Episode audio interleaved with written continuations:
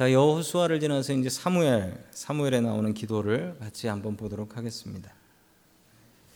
자, 여러분 옛날 버스를 타시면은 옛날에 버스 타시면은 그 버스 기사 옆에 이렇게 손 놓고 기도하던 그림이 있었습니다. 그거 누구 기도죠? 사무엘이에요. 사무엘. 사무엘은 대단한 기도의 사람이었습니다.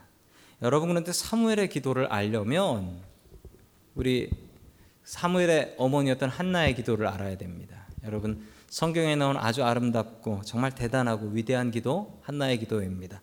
오늘 한나의 기도를 여러분들의 기도로 삼을 수 있는 저와 여러분들 될 수 있기를 주님의 이름으로 간절히 축원합니다. 아멘. 첫 번째 하나님께서 우리에게 주시는 말씀, 하나님은 우리를 기도하게 하신다라는 말씀이에요. 하나님은 우리를 기도하게 하신다. 여러분 하나님께서 우리를 기도하게 하십니다. 집집마다 정말 저 집은 부잣집이고 없는 게 없고 성공한 집이니까 기도거리 없겠거니, 걱정거리 없겠거니. 여러분 그런 집도 분명히 기도거리, 걱정거리가 있더라고요. 저런 사람은 근심거리 없겠거니, 그런 사람도 신방 가보면 기도거리, 근심거리, 아이고 어디다 얘기도 못할 그런 안타까운 기도 제목들이 나오더라고요. 하나 응답받고 나면 끝이 아니라 하나 응답받고 나면 또 하나 응답받을 일 생기더라고요.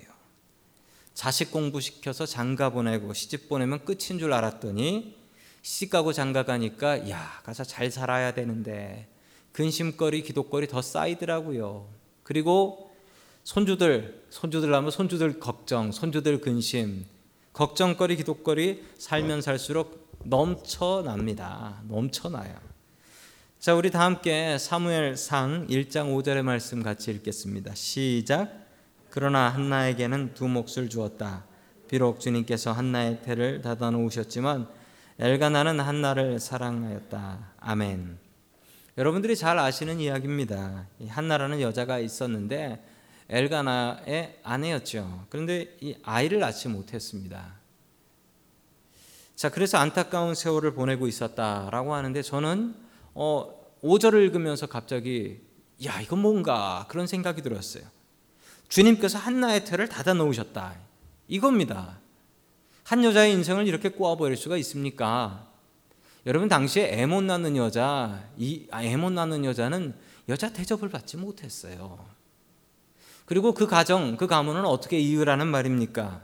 그런데 주님께서 한나의 태를 닫아 놓으셨다라는 거예요.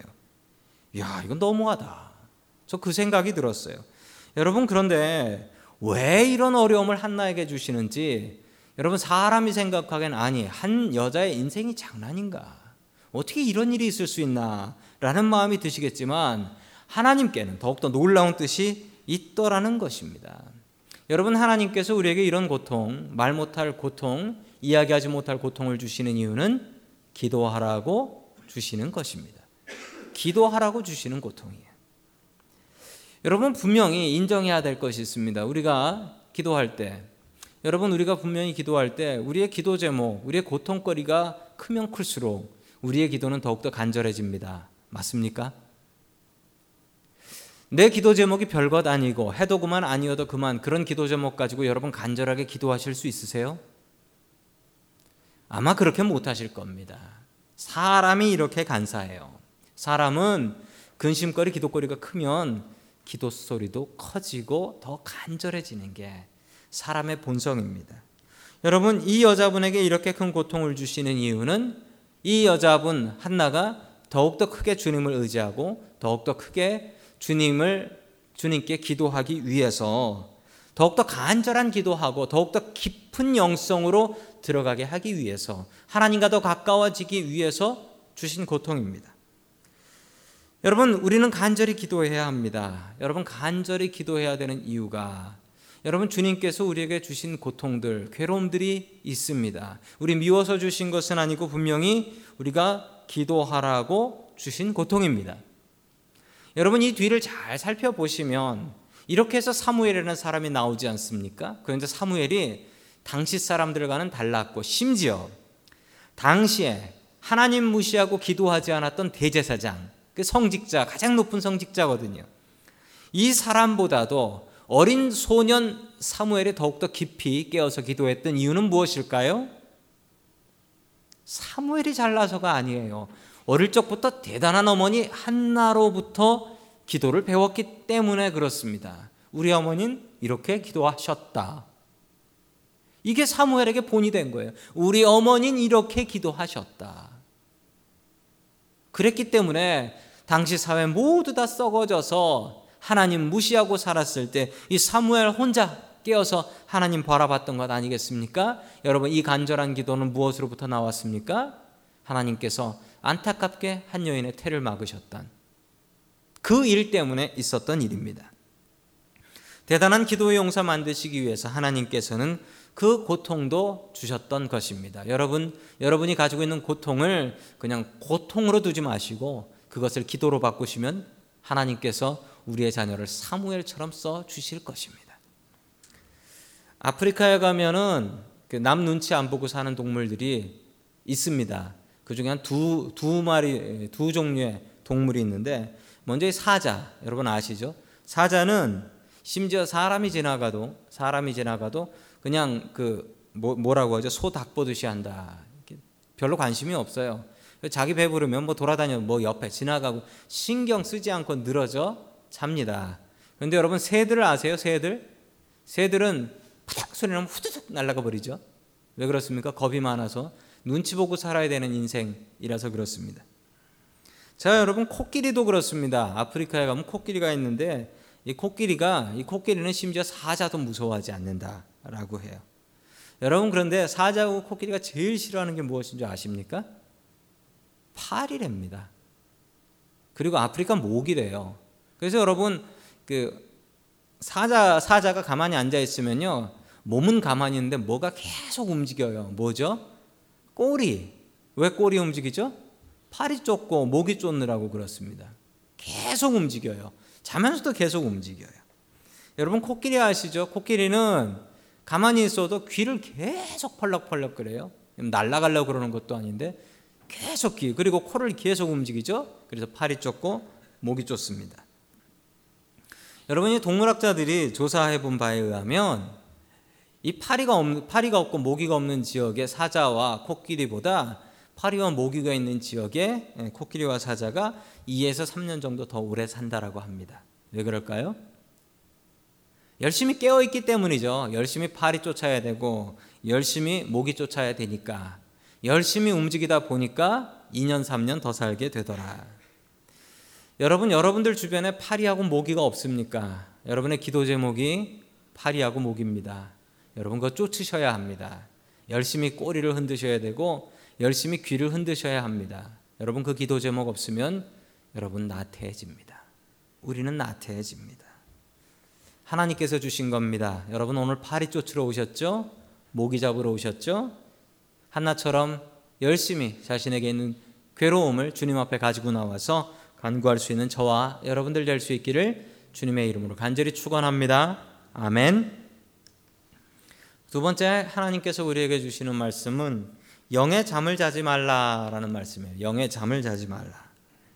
이 한나가 기도를 간절히 했습니다. 여러분, 한나의 기도를 배워야 합니다. 그 간절한 기도의 모습을 한번 보시기를 바랍니다. 자, 우리 십삼 절 말씀 같이 봅니다. 시작. 한나가 마음속으로만 기도를 드리고 있었으므로 입술만 움직이고 소리는 내지 않았다. 그러므로 엘리는 한나가 술에 취한 줄로 생각하고 아멘. 여러분, 얼마나 간절히 기도했는지 입만 움직이고 소리가 안 났다라고 합니다.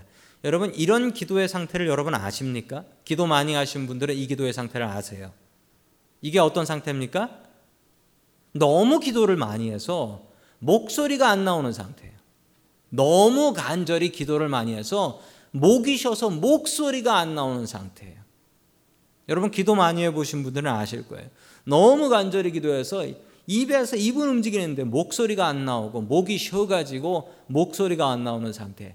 이게 지금 한나의 기도 상태입니다. 여러분, 한나의 기도를 배우십시오. 그 고통의 깊이가 깊은 만큼 한나는 정말 간절하게 주님께 기도했습니다.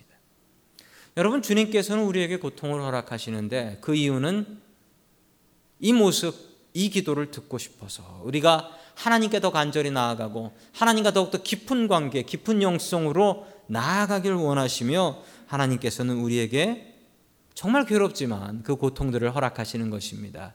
여러분의 고통거리가 있을 때 이 한나같이 주님 앞에 나와서 정말 목이 쉬어서 목이 아파서 말이 안 나올 정도로 기도할 수 있는 저와 여러분들 될 수 있기를 주님의 이름으로 간절히 축원합니다. 아멘. 여러분, 그런데 이 엘리 제사장이라는 사람이 참 문제입니다. 엘리 제사장이 대제사장이었는데 그 당시 이스라엘 최고의 왕과 같은, 그리고 가장 큰 어른이지요. 여러분, 그런데 그 당시의 상황을 잘 파악할 수 있는 게 이 엘리의 영적 상태입니다. 엘리가 자요. 자는 게 영적으로 자요. 하나님께서 부르셔도 잠에서 안 깨고 자요. 오늘 말씀을 보니까 그렇게 간절히 기도하는 이 한나의 기도를 보고서 뭐로 판단합니까? 여러분, 기도 좀 해본 사람은 압니다. 아이고, 저 여자 정말 기도 많이 해서 목이 쉬어서 말이 안 나오는구나. 이거 기도해본 사람은 알아요. 그런데 뭐라 합니까? 술 취한 줄 알았대요. 여러분이 엘리 제사장은 제대로 기도를 해본 사람이 아닌 겁니다.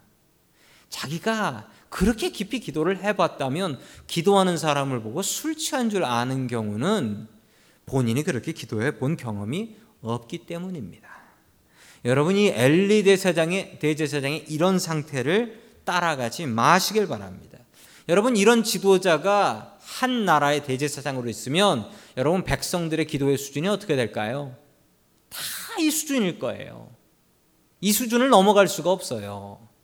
그런데 한나는 그 수준을 어떻게 넘었냐고요? 하나님께서 큰 고통 주셨으니까 넘었죠. 그 고통이 아니었으면 한나도 엘리 대제사장의 기도의 수준을 벗어나지 못합니다.